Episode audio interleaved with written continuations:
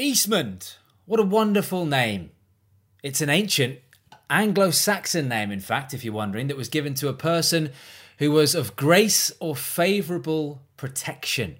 And the surname, as I'm sure Mark and John know, was first found in the Doomsday Book in ten eighty-six. Yeah, you may be fully familiar with a few famous Eastmonds. Craig Leon Eastmond, a semi-professional English footballer who plays for Sutton United in the National League, who's uh, busy preparing for the game against Chesterfield tonight, so we couldn't speak to him. Next on the list is uh, Richmond, uh, Richard T. Eastmond, who's an American fighter pilot, uh, a flying ace in the U S Navy during World War Two, who was credited with nine aerial victories in uh, Fighting Squadron One. He died in nineteen eighty-one, so he's unavailable for us tonight. Uh, so we are going to a man straight out of Saint Mary's Estate in Oldham, the only human being that I know with the middle name Ovid. Welcome to Out of Your League. John and Mark, put your hands, your withered hands together for Mister Kyle Eastmond. Ovid. That was lovely. Ovid. He kept that one quiet. He kept Ovid quiet, Kyle. Do you blame me? Yeah, no, you're right. No, it, it was. A, Is that your dad's on, on name? Reflection. Yeah, it's my dad's name. Yeah. Yeah. On reflection of the team that Kyle came through in Saint Helens, keeping that quiet probably was in his best interests, and we'll definitely come on to talk about Kyle's, uh, I'd say, trajectory into the Saint Helens first team and some of the lads who he used to travel with, which was, uh, I suppose, a big part of his development. But if your name, middle name is Ovid, you would keep that from these toxic men who he used to travel with. Definitely. Definitely. When did you come across uh, Mark Flanagan on the mean streets of Oldham back in the day, Kyle?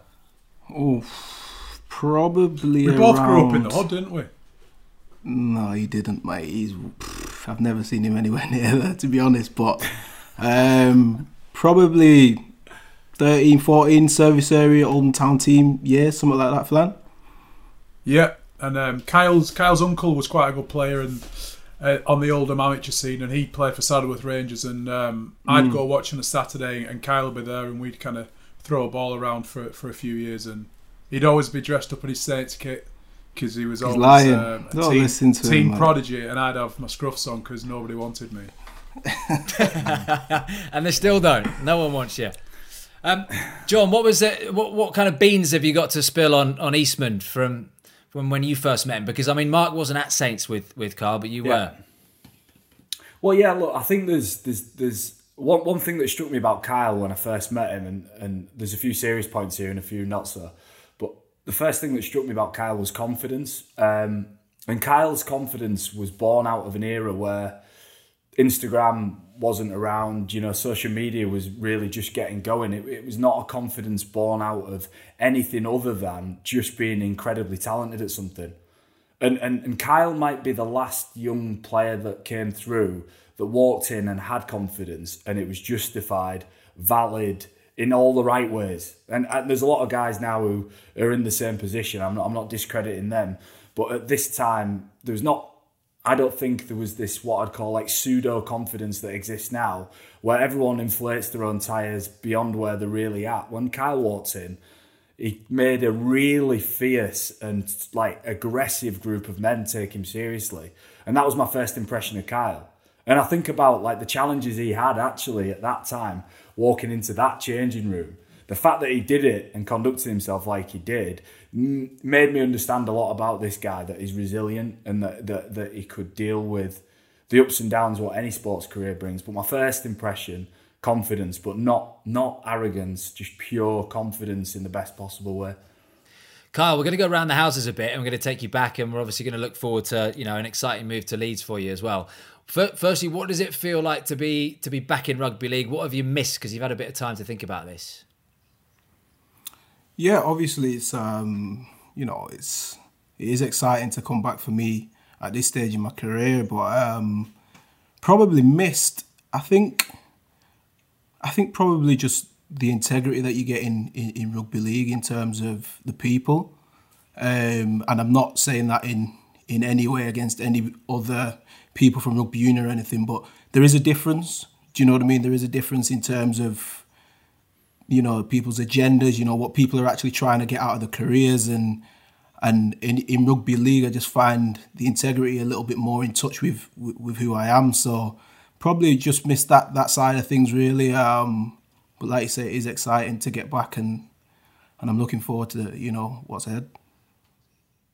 That's interesting you say integrity. Yeah, I mean, if I was to ask you how different a person you think you are, Kyle, to the the guy who left league and the guy, you know, who spent all those years in union and now has come back, because you've developed as a as a guy, as a as a human, yeah, as well in that time. But but how, how different are you, do you think? What's changed?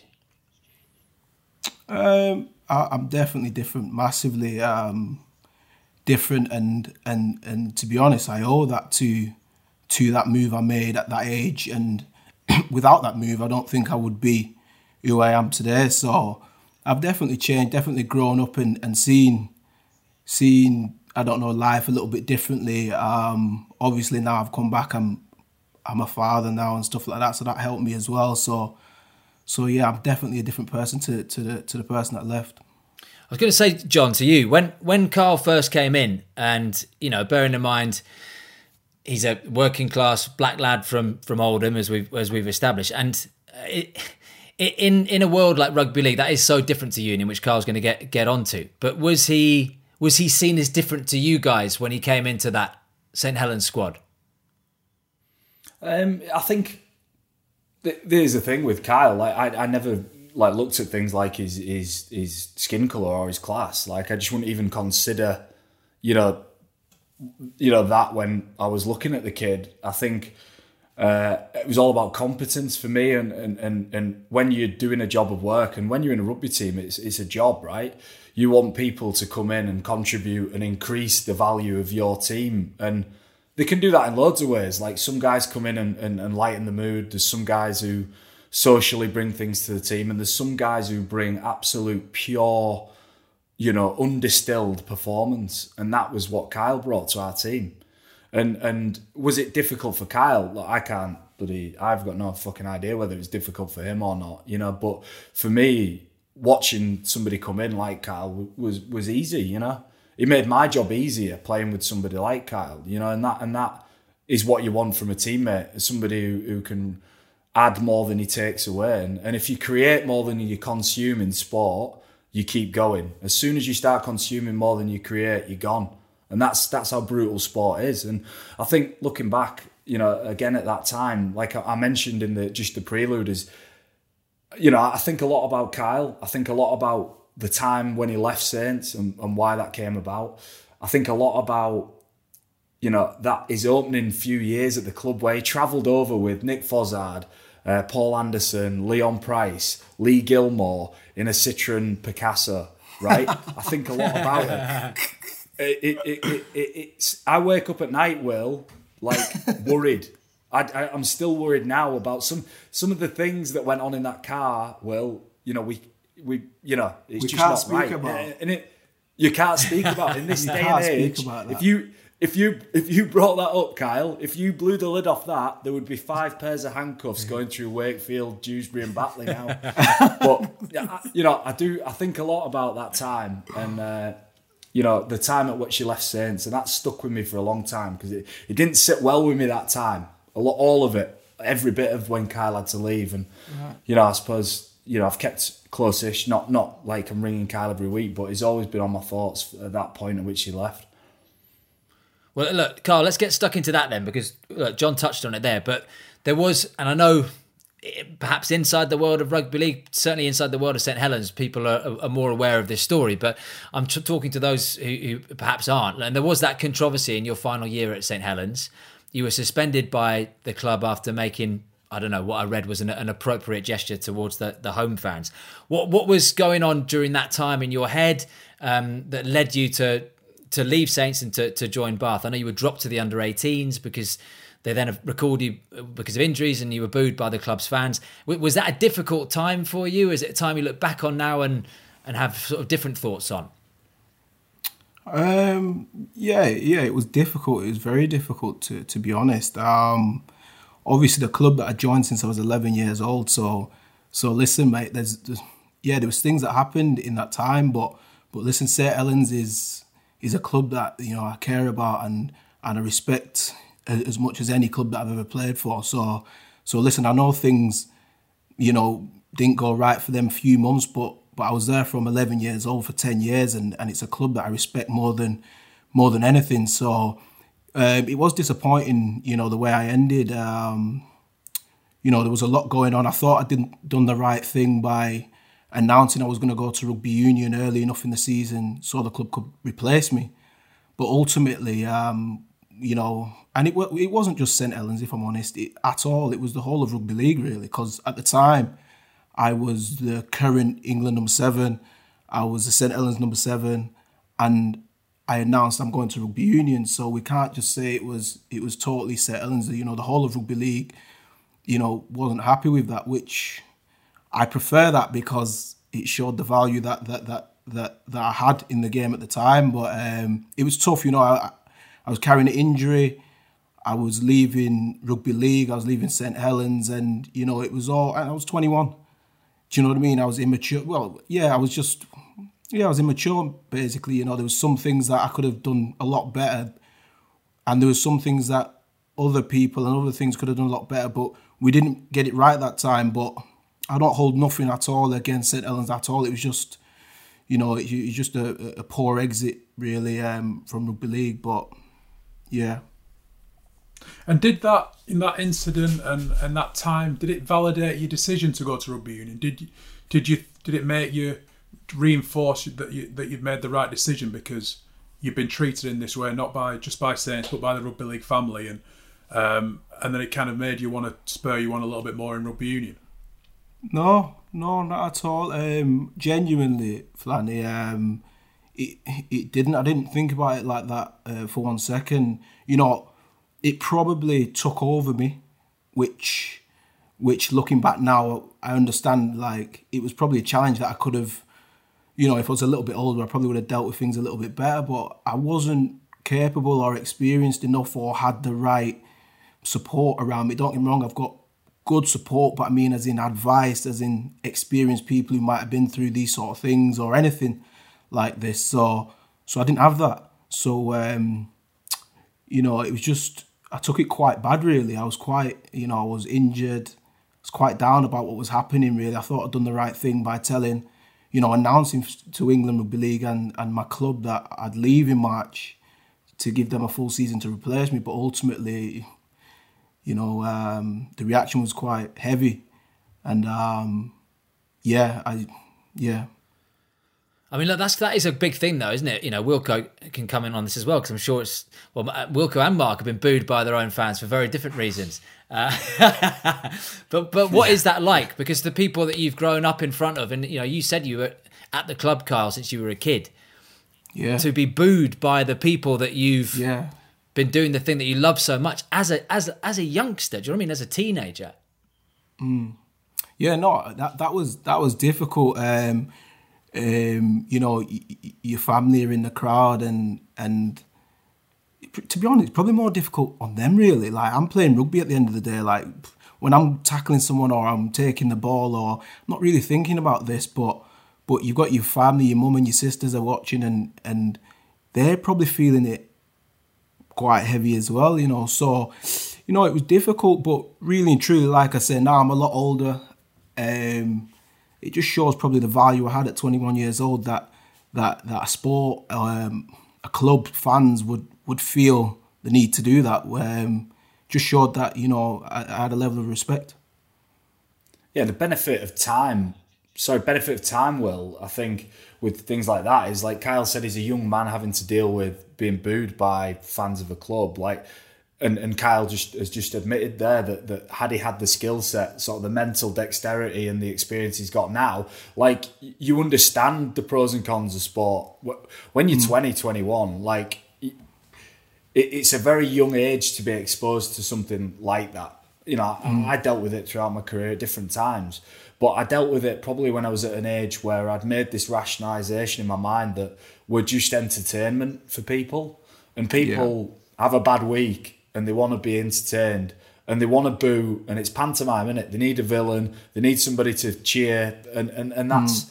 that's sport. You know, once you get your ego too far into something, and you forget that you're just there purely for the entertainment of others, it's dangerous. Yeah. But the thing is, when you're young, like, geez, you no idea that that's what you're doing. You're just enjoying things, and that's why that's why I thought a lot about Kyle, you know, at that time, because there's a lot going on for for this young guy, and uh, you know, I think, you know, you learn a lot in that time, don't you, Kyle? Oh, massively, yeah.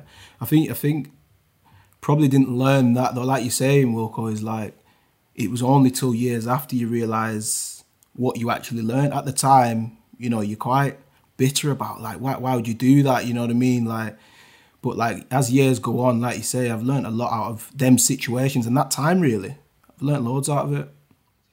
Carl, look, I haven't got a, a filter, so I ask the awkward questions and you can bat them away. No problem. But just looking at it from the outside then, the move to Bath, had the decision mm. been made in your head that you wanted to go to Union, whether it was money or whatever, but you wanted to go to Union, you had your heart set on that. And yeah. It was a case of Saints then sort of pushing back on it and saying, right, well, look, we'll put you in the under eighteens, you're going to train over there. And then the, the club's fa- uh, the, the fans found out, et cetera, et cetera, and it kind of went from there. Um... It it kind of it kind of went from from there, yeah. Literally, um, once I did sign to go to Rugby Union, um, you know, things did change like that. Um, I can't really remember. I remember. I can't remember, really remember Wilco, why I why I did end up playing in the under. But, but I mean, I mean, I mean, in terms of like how people turned on you, you know, Carl. Like there, there was obviously a, a point where fans and people at the club turned on you for whatever reason. Yeah, yeah, it was literally, literally because I was going to Rugby Union. That was that. That, and, that, that was it. If I look back at the time as well, Will, we had this moment where we were, we were on the pitch and we were training, and I think Kyle, Kyle, Kyle ran the team, right? So Kyle's twenty-one and he ran the team. Royce Simmons, the coach at the time, was trying to get us to do something, and Kyle was having just a normal conversation, actually looking back with Royce about maybe we should do this, maybe we should do that, and uh, Royce lost his rag and was uh, they got into a bit of a slanging match on the training ground, but it was genius because Louis McCarthy Scarsbrook was on up on disciplinary, and Scott Moore, who was a crazy guy who played with us, had hidden Louis' keys. And in no, the middle he, of this he argument... He hid his pants, he hid his pants. He hid his pants, he hid his, he hid his tracksuit bottoms with his keys in. So Royce and Kyle are having this head-to-head argument on the pitch. And Royce stopped halfway through and goes, fucking hell, who's got Louis' keys? It was like, Scott Moore was like, they're in, his, they're in his pants, I'll go get him, and ran off.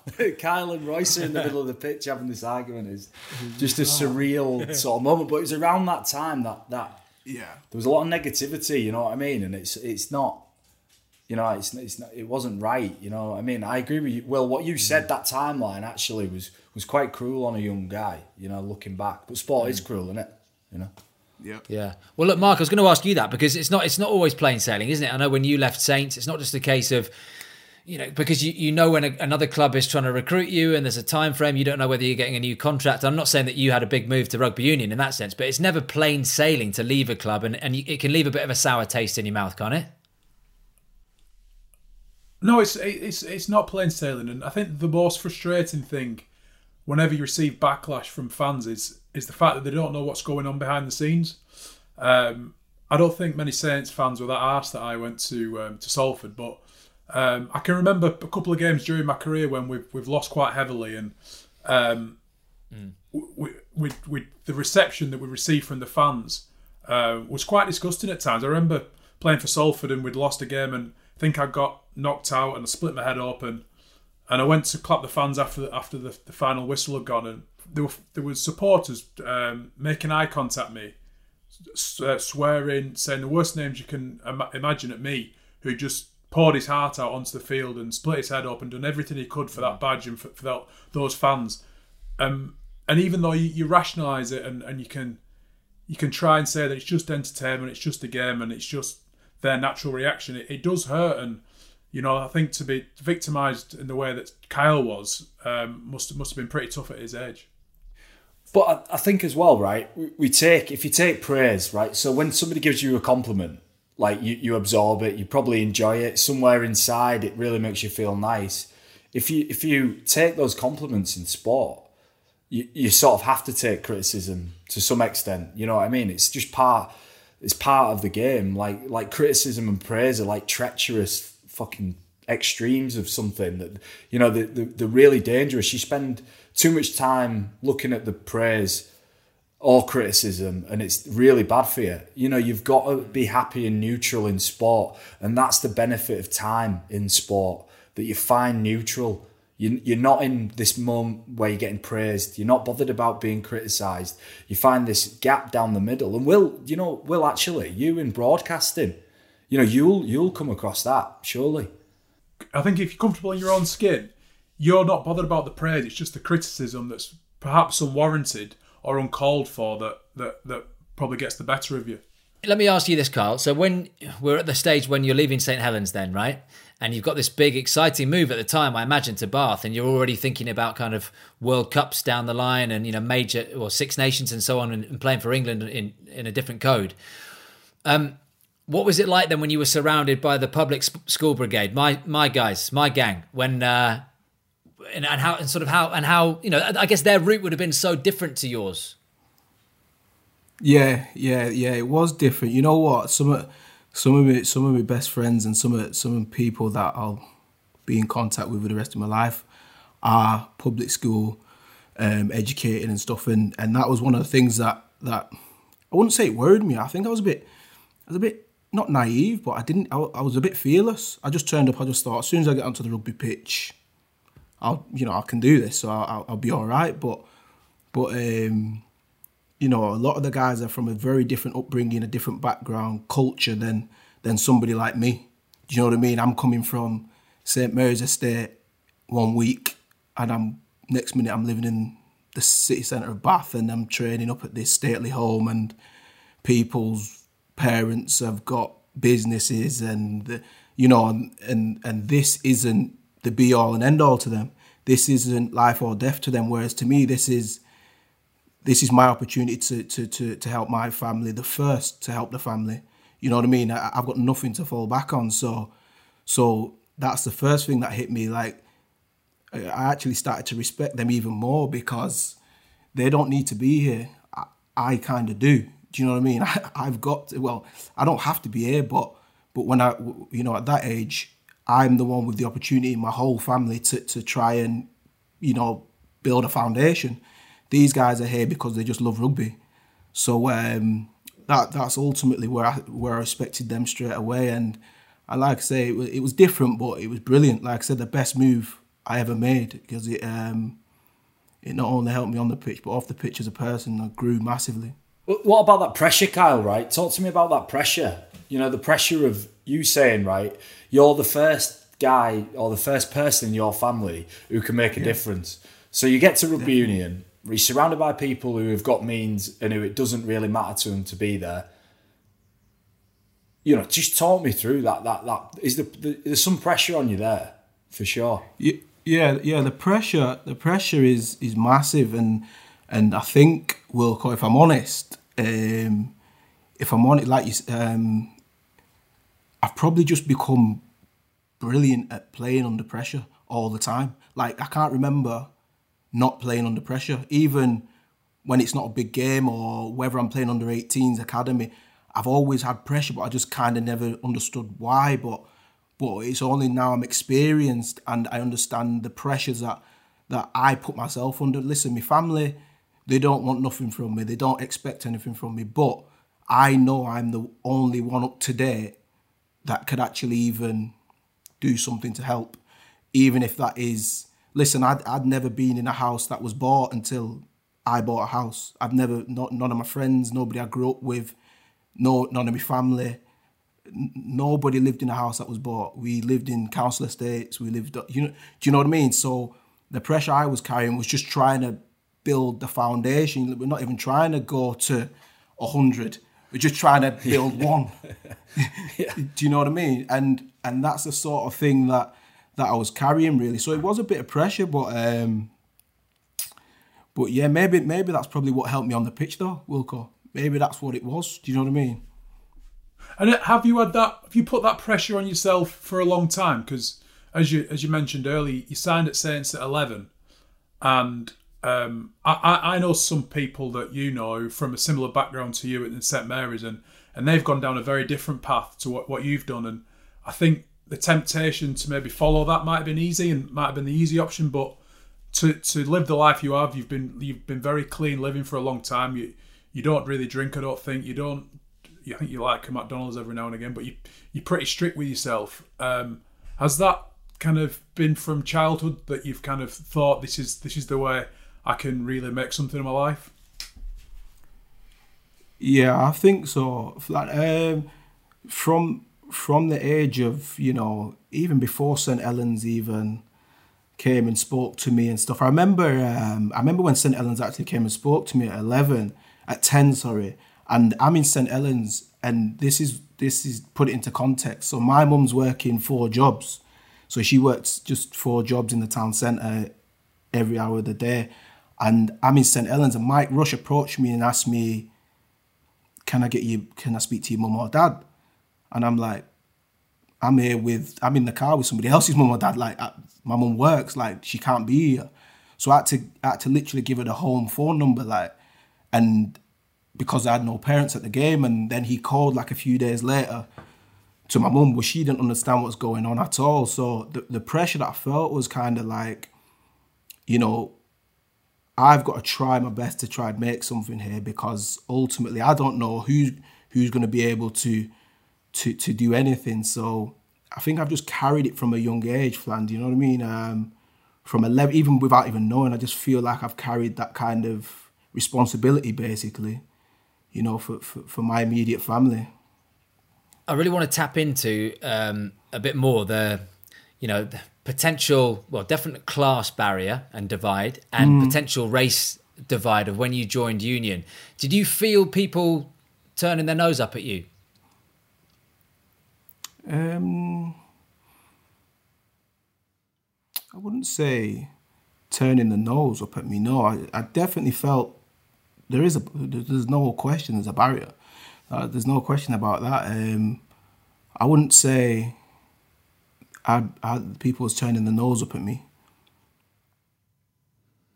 I mean, so that that day when you you know you go into a into a big camp at, at Bath, and you you know in a completely different environment, um, as you've already alluded to, with people who've come from completely different backgrounds, and you perhaps weren't used to a variety of backgrounds like that from where from where you've come from. Yeah, there must have, there must have been a, a sort of a period where it took, you know, a breaking in period for you to get used to that that world, that new world that you were just entering.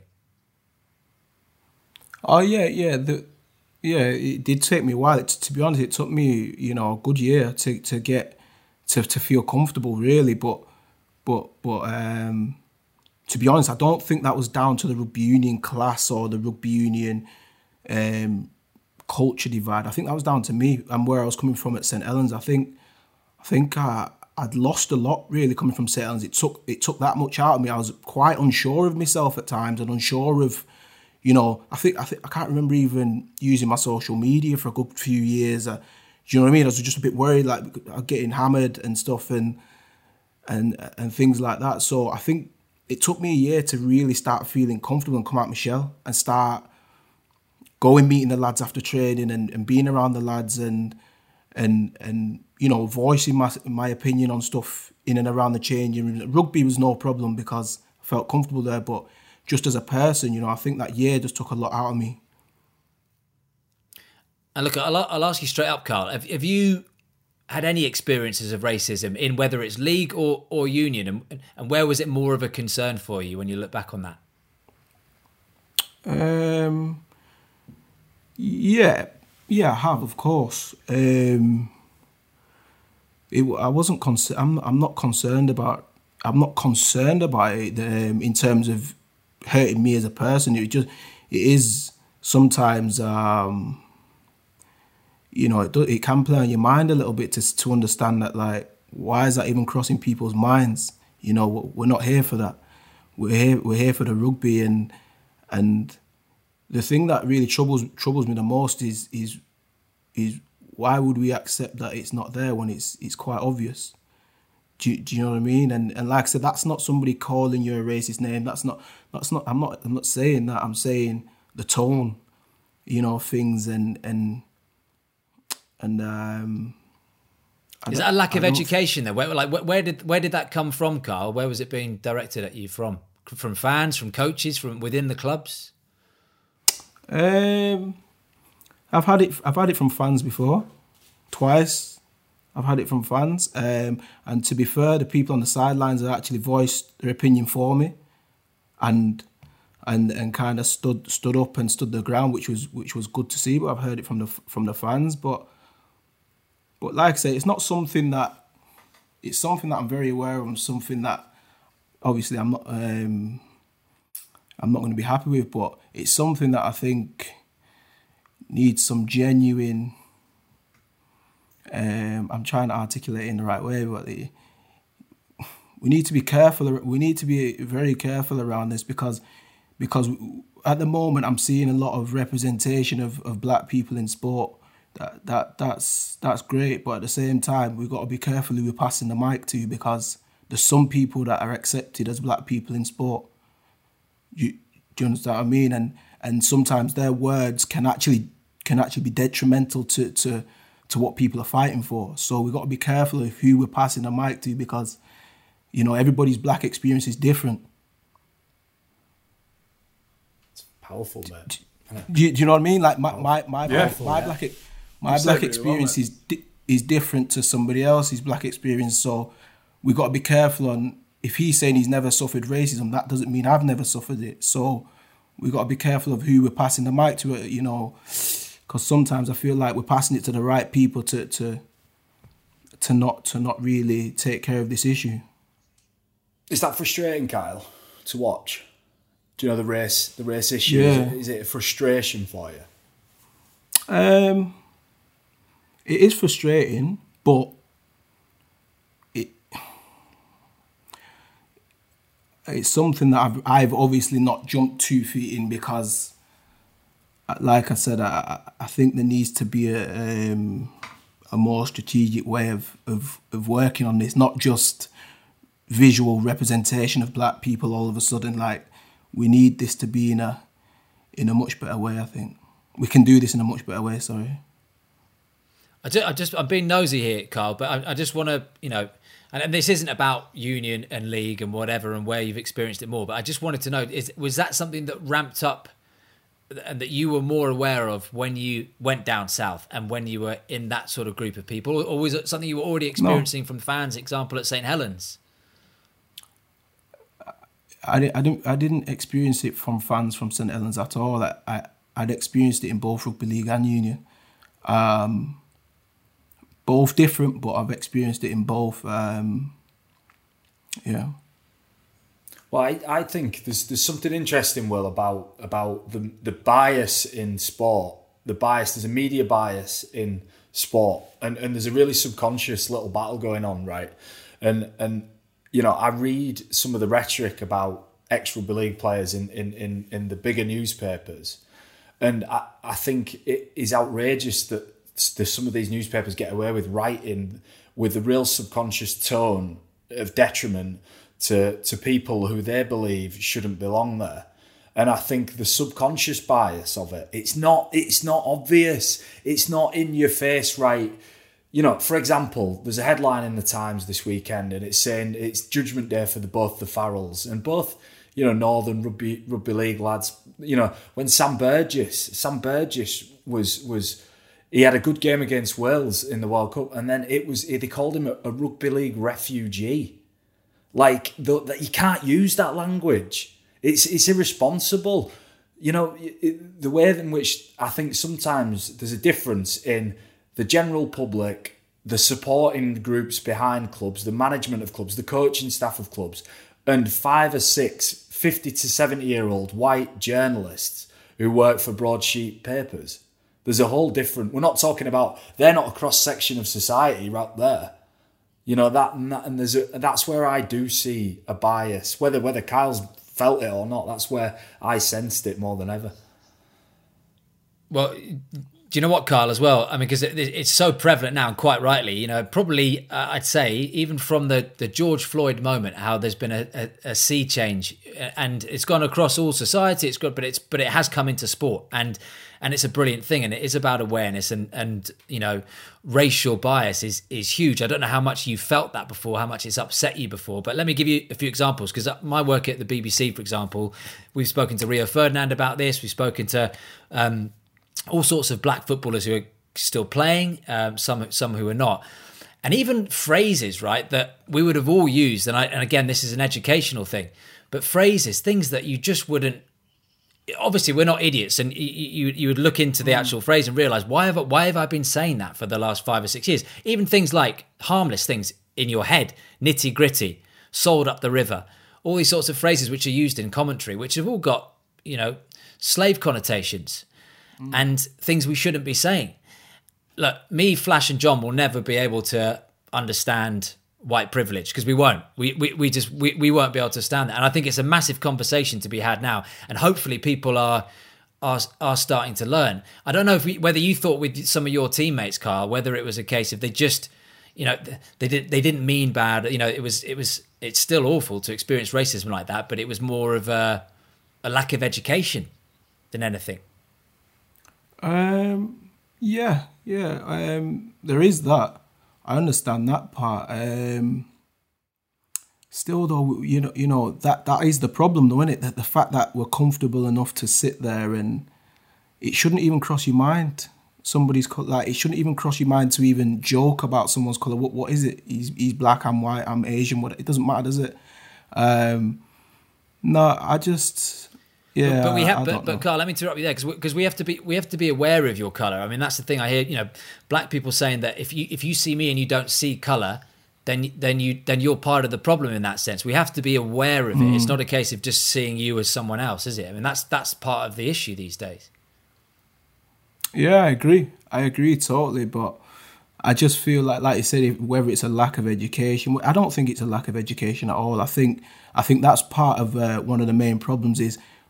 We're accepting that we didn't know, or we need to be educated. We need, we know about racism. It's the most obvious thing that's been around for hundreds of years. Like, like we, we can't put it down to we need some more educating. Everybody knows that there's racism. Everybody knows that these things have been happening for years. We can't all of a sudden now just take on the tone that we didn't know that that was racist. Like... I, I don't I don't I don't buy that. I don't I buy think, that. I think another issue that's that's not always considered is is the subtle racism, um, and and racial stereotyping. There's a there's a concept in sport called stacking, which uh, athletes are placed into certain positions due to like racial stereotypes.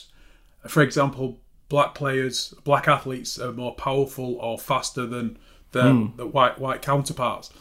Now I think it's quite interesting that we've got Kyle on. Uh, who's probably the only black scrum half that I can remember, um, who's he's got loads of attributes. He's, he's fast, he's skillful, and he's a great decision maker. But it would have been easy for him to have been pushed into playing wing or centre, similar to a lot of other black players in rugby league and rugby union. And I think it's quite interesting that he does play number seven. Is is an obvious seven. It's great decision making. He's got all the attributes, but I think a lot of players are pushed into the stereotype of you're black, you're big and fast, you go and play out wide. And, and I think yeah. it's an issue that, that we have in, in sport and society. And I I, I just wonder if, if Kyle's ever experienced coaches during his younger days or professional career being pushed into playing more towards his physical attributes rather than the skill and the decision-making attributes that that's predominantly more aligned to, to white rugby players. Yeah, yeah, definitely. I've experienced that. Um, it's actually frustrating at times, to be honest. Um, you know, people, they forget that what you really are. And that, that's what I feel like it's a bit, um, it's a bit um, embarrassing, really. If you do your research, the, you know, if you do your research, you'll see what type of player a player is. And sometimes people will talk to me as if, I'll just get the ball and run. And you, yeah, I remember I've seen... That's not my game. Like, that is part of my game, but I mean, there's another part of my game as well. So sometimes it's quite, it's quite disappointing, really, when people just don't give you the credit for what you actually are. Do you know what I mean? Yeah, and I think I've all, well, I've known you a long time, and I, I hear the lazy comparisons with Jason Robinson, and yeah, on the one yeah, aspect, yeah. that's that's a great compliment, because he he's probably the best cross-code rugby player in the world ever, and he's an unbelievable player.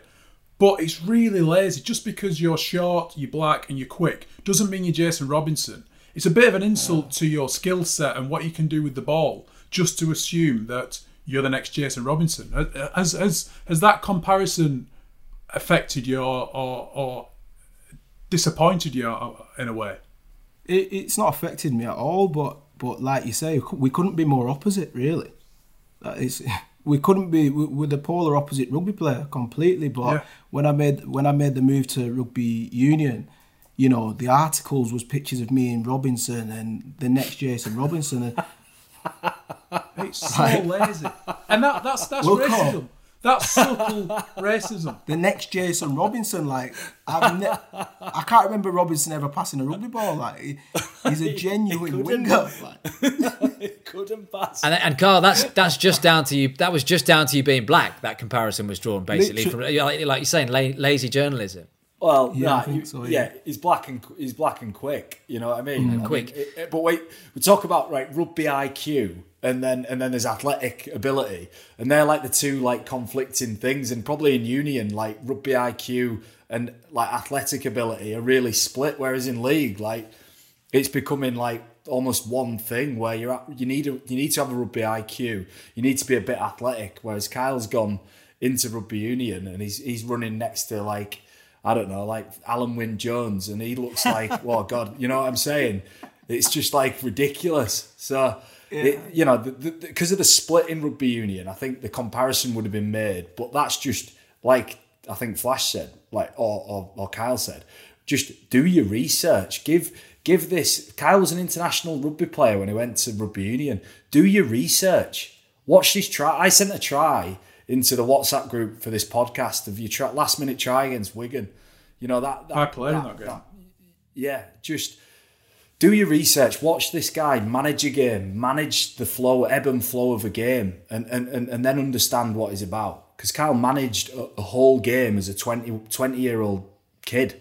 You know, he managed and that's, tw- that's twenty so big egos. And especially yeah. across all sports in the U K...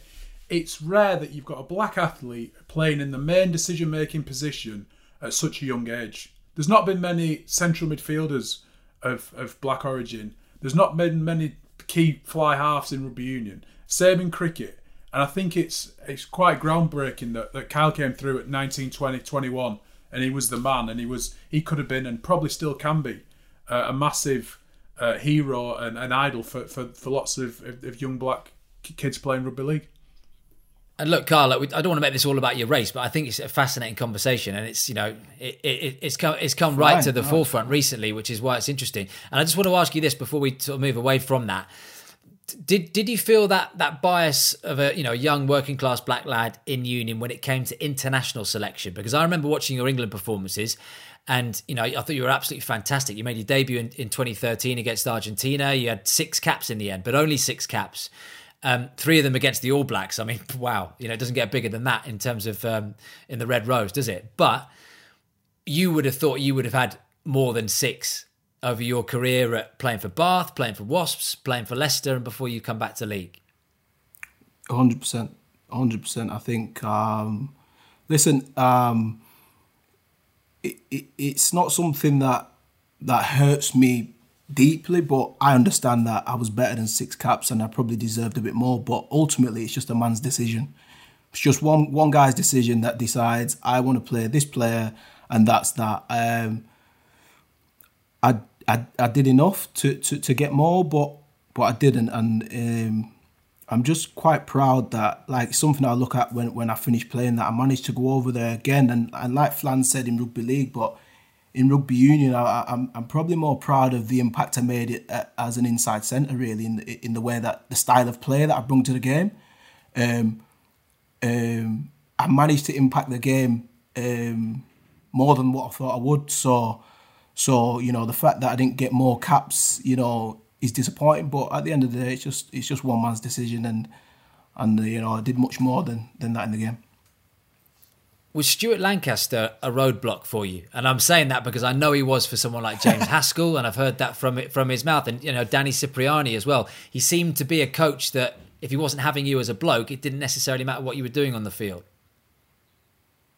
Um, Lancaster was fine. Like Lancaster, I reckon if Lancaster picked the team, I would have played plenty more. I played. So what are we talking, Carl? So, so what we so.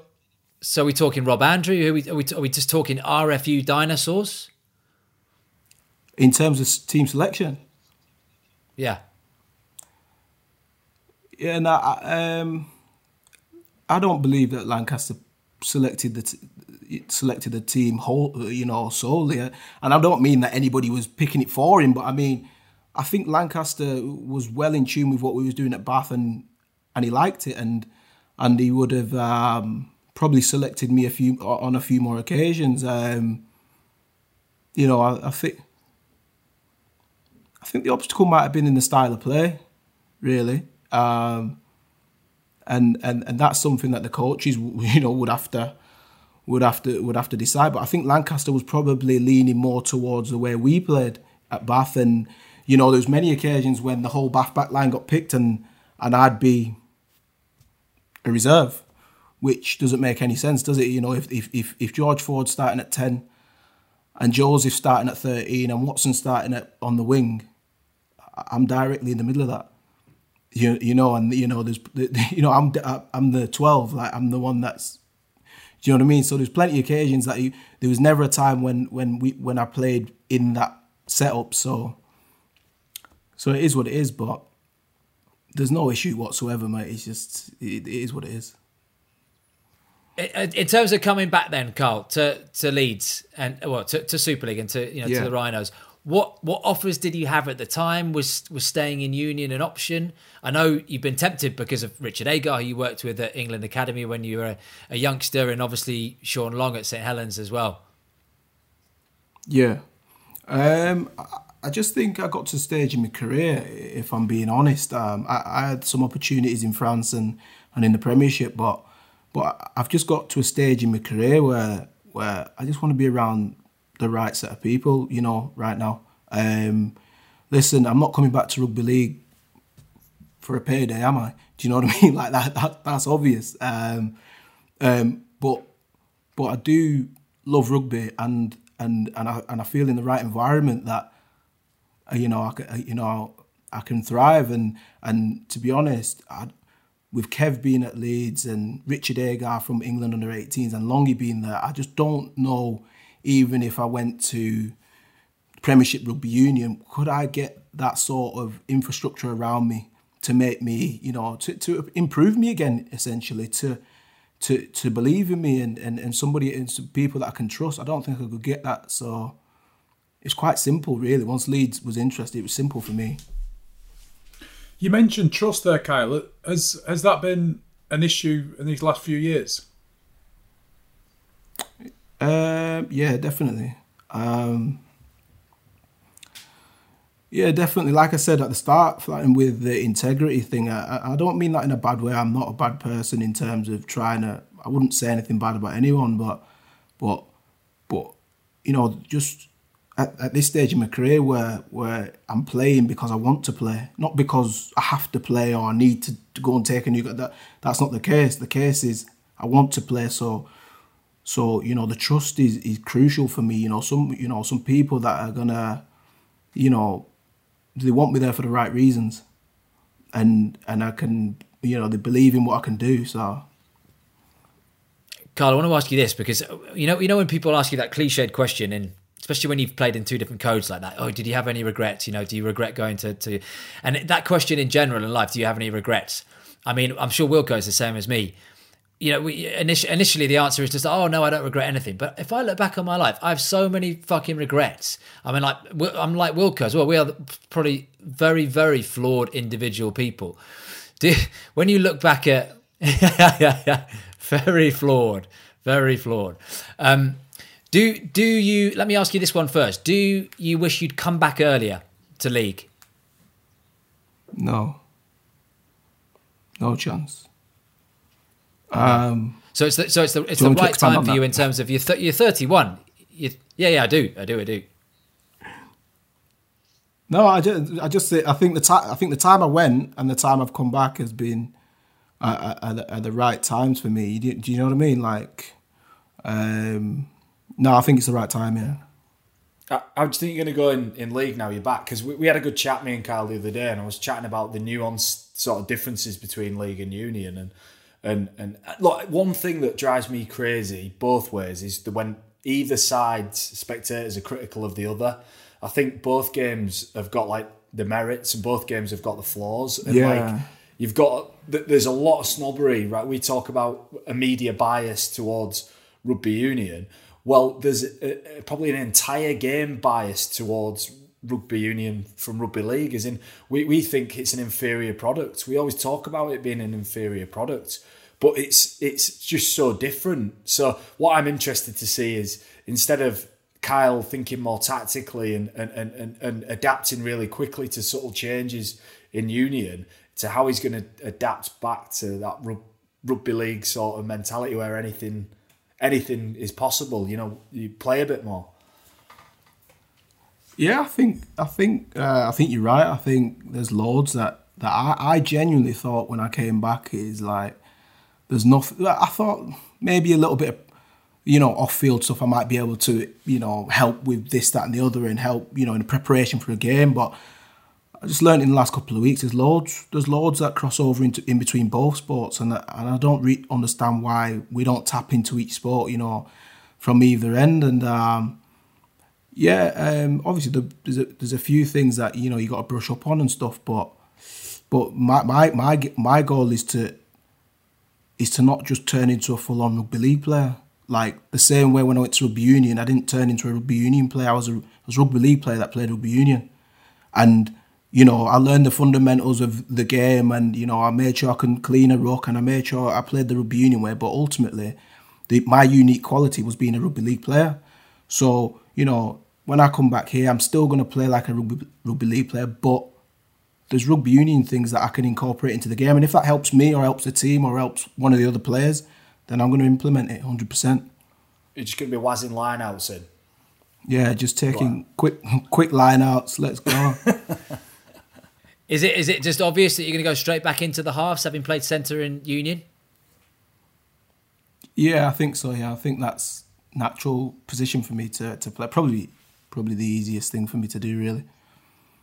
Mm. Look, Wilco, with your pundit hat on and you, Mark, as well, yeah. What can Kyle at thirty-one still achieve in, in what, league? What hat have I got? Because he, he's not going to say, he's not going to say great things about himself, is he?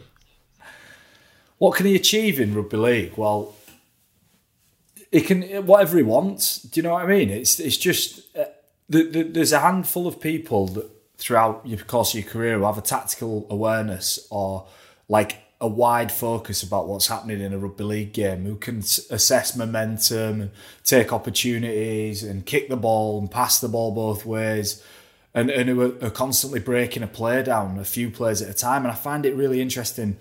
Listening to Kyle, I think one of the things Kyle will bring back to rugby league from union is that, you know, that constant decision making. You know, every every few minutes or seconds, things changing. You know, little subtle changes. Every ruck's a competition, so you've got to constantly adapt your mindset. Like I'm really interested. Like I'd love it if Kyle came back and just tore up the the, the playbook of rugby league and just went right. Let's just see. Let's just go at it somehow. You know, in a different way.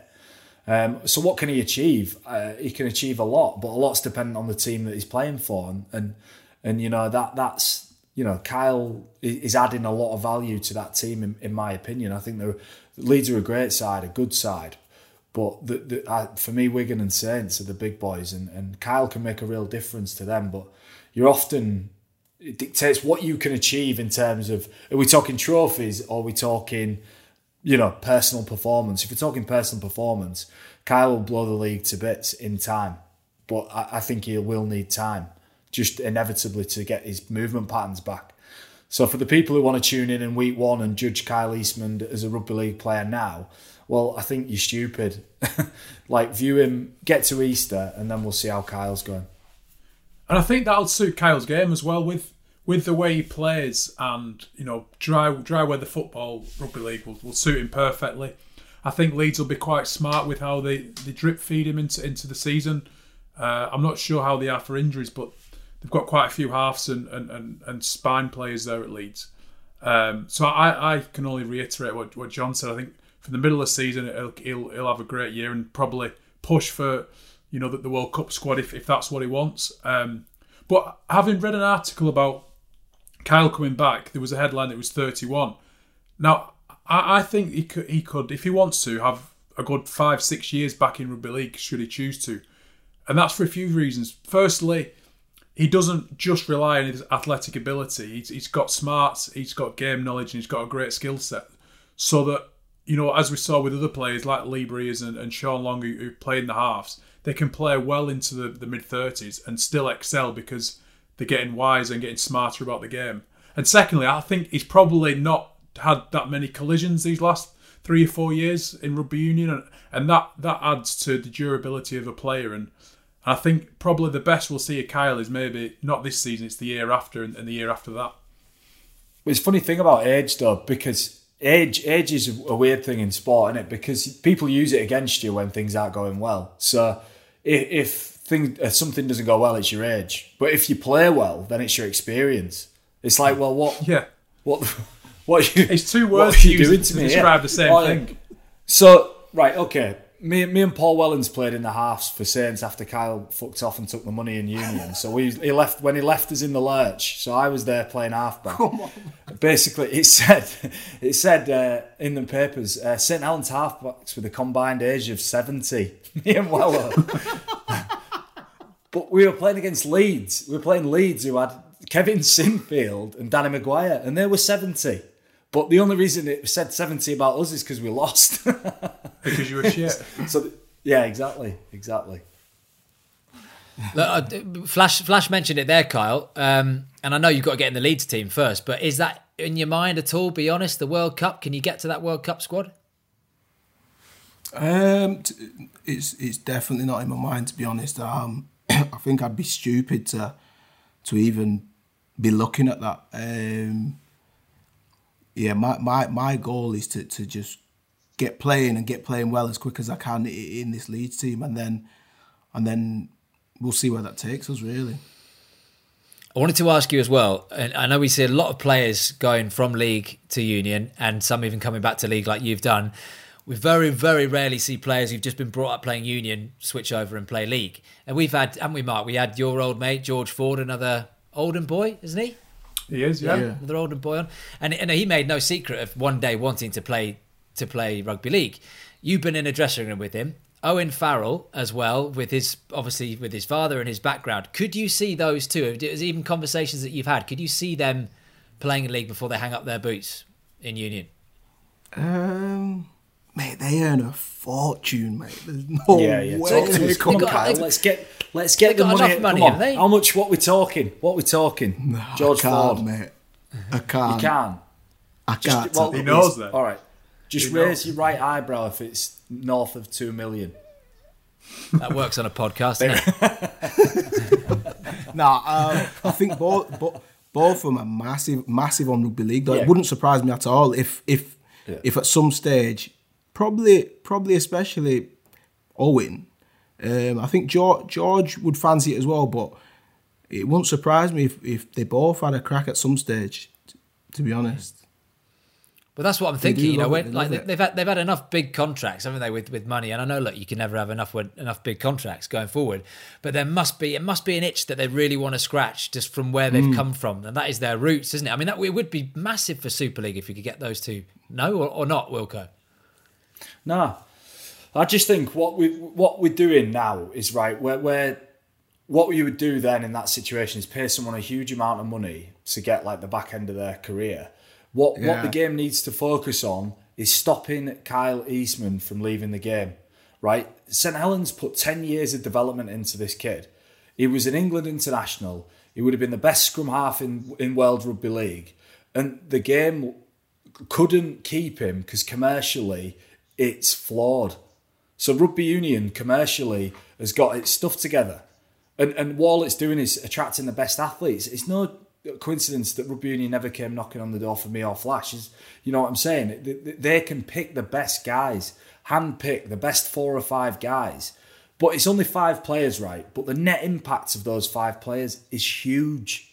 You're talking about mm. your five best players. We're celebrating the fact they're playing in the N R L now. That's how weird rugby league is. We, we, we. The, I think the Super League retweet Canberra's wins because it's got English lads in it. I'm thinking they should be playing in Super it's the, League. It's the lesser of two evils, yeah. isn't it? Because they think they're going but to it, leave, but would rather them leave to the N R L than to go to rugby union. Yeah, but let's get a strategy. Doesn't to make keep sense. Them.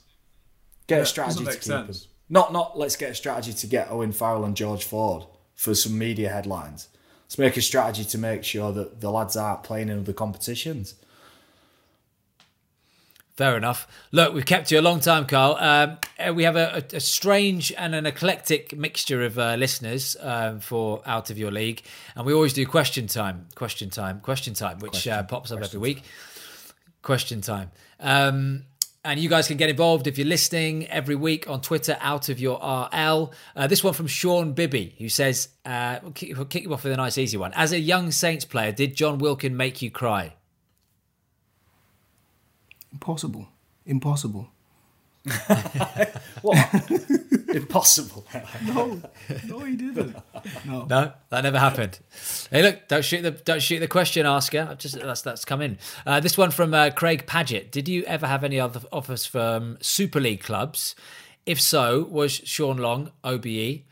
Uh, which I only realised said stands for one big I recently. Uh, the biggest factor on your move to the Rhinos. Um, like I said, the the the three guy the three guys there in the coaching staff was was the, the, the main reason. The infrastructure they have: Kev, Sean Long, and um, Richard Agar. Kyle, I don't want to go all Paxman on you. Were there any other Super League clubs in for you? Uh, this time round, no, Leeds. No, just Leeds. Okay. Uh, right, Dan Heyman says, "What's your best Nick Fozard story?" Wow. He'd get locked I up, think, wouldn't he, if you told that? Yeah, I think... No, you can. Think, you, no, you can. I'd told worse on here, Kyle. Yeah, it's the truth Have tree. You? We're in the truth We're in the truth tree. It's fine. Circle of trust, mate. It's just us. No one's listening. We'll call, we'll call, we can't. The ones that I know in the back of the car, we, we can't do it. You can't. Sorry. We can. We There's can. Nothing like fifteen or twelve or P G. No. Foz was, Foz no, was straight... Triple X. There was nothing, you know. You know yeah. Should we get Foz on the show it, so he can it, tell him himself? No, please, no. Get it's a right. disaster. um, right, a few more here. This one from the Saint. Who's, actually, this one's for you, John. Very funny commentary on Makinson's testimonial on Saturday. What did he do? Anything that we should know about? No, I, I was trying to be serious the whole way, so it's interesting. um, Phil H says uh, to Kyle, would you rather have a laugh that smells like a fart or a laugh that sounds like a fart? That sounds like... Can't, you don't want one that smells like that, do you? Ridiculous. No. But, But you'd be you're making like a fart noise as soon as you laugh everywhere. Yeah, yeah that's what you're going to yeah, go for. Yeah, yeah, we'll take that, no problem. Uh, no and this problem. One from no. John, just out of um, out of interest, what would you go for out of those two? Uh, I don't have a choice, Will, as you know. Halitosis. Uh, and this one from uh, Lewis Bradney, who says, "Do you ever think that there will be a boy born who can swim faster than a shark, Kyle?" No. Ridiculous. That's off the office, isn't it? No. I don't get it. He looks so confused as that I'm question. Very confused. Look, I don't ask the questions. I just read out the questions we've got. So look, okay. we, if we need a if we need a new level of questions, then that's going to have to happen next week. Have we not got quick, quick fire questions, Will? No quick fires this week. No, we, we're being all Ooh. serious this week. Okay. Um, any other business, John Wilkin and Mark Flanagan, before we let Kyle go? No, we've kept we've kept the guy long enough, but thanks for coming on, Kyle. Great. Good insight there. And I think, it, you know what you're saying about the right people speaking out and speaking in, in a right way. I think there's there's there's something really powerful in some of the bits you've come out with there. Something really powerful as well. So good on you, mate. Cheers, buddy. I, I just want Cheers, to see him man. back playing and back to where he belongs and um, wish you all the best for the season, mate. Thanks a lot, lads. Cheers. Yeah, cheers, Kyle. Appreciate your time, mate. Uh, thank you very much for listening to Out of Your League. We're going to have a new episode for you every week, available to download from wherever you get your podcasts. You can also watch us on YouTube, and don't forget to give us a little follow on at Out of Your R L on Twitter. Be seeing you.